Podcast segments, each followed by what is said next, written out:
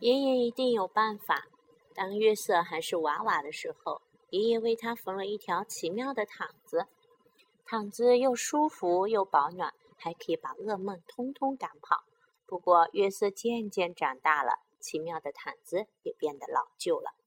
有一天，妈妈对他说：“约瑟，看看你的毯子，又破又旧，好难看，真该把它丢了。”约瑟说：“爷爷一定有办法。”爷爷拿起了毯子，翻过来又翻过去。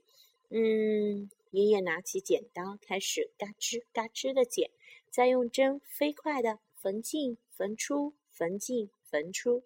爷爷说：“这块料子还够做一件奇妙的外套。”约瑟穿上这件奇妙的外套，开心的跑出去玩了。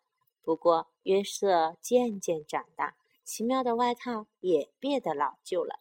有一天，妈妈对他说：“约瑟，看看你的外套，缩水了，变小了，一点儿也不合身，真该把它丢了。”约瑟说：“爷爷一定有办法。”爷爷拿起了外套，翻过来又翻过去。嗯，爷爷拿起剪刀，开始嘎吱嘎吱的剪，再用针飞快的缝进缝出，缝进。缝出，爷爷说：“这块料子还够做一件奇妙的背心。”第二天，约瑟穿着这件奇妙的背心去上学。不过，约瑟渐渐长大了，奇妙的背心也变得老旧了。有一天，妈妈对他说：“约瑟，看看你的背心，上面沾了胶，又粘着颜料，真该把它丢了。”约瑟说：“爷爷一定有办法。”爷爷拿起了背心，翻过来又翻过去。嗯，爷爷拿起剪刀，开始嘎吱嘎吱的剪，再用针飞快的缝进缝出，缝进缝出。爷爷说：“这块料子还够做一条奇妙的领带。”每个礼拜五，约瑟都带着这条奇妙的领带去爷爷奶奶家。不过，约瑟渐渐长大了。奇妙的领带也变得老旧了。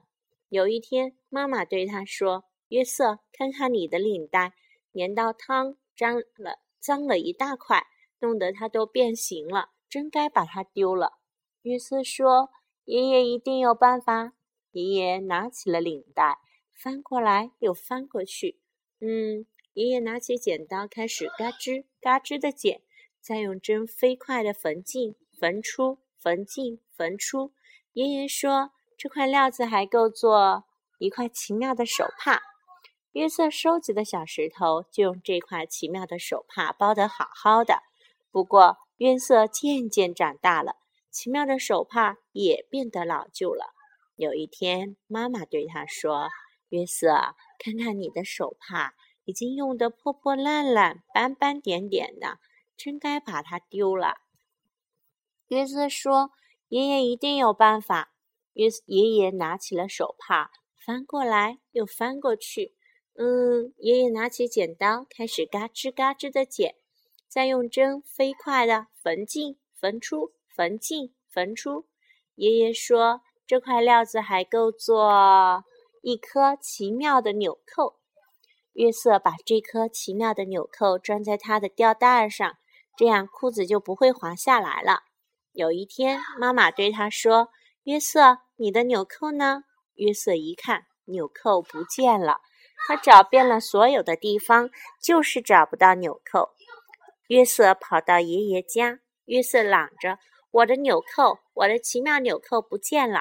他的妈妈跟着跑来说：“约瑟，听我说，那颗纽扣没有了，不在了，消失了。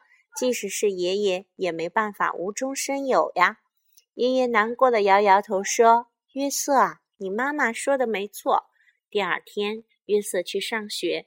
嗯，约瑟拿起笔来，在纸上刷刷刷的写。他说：“这些材料还够写成一个奇妙的故事。”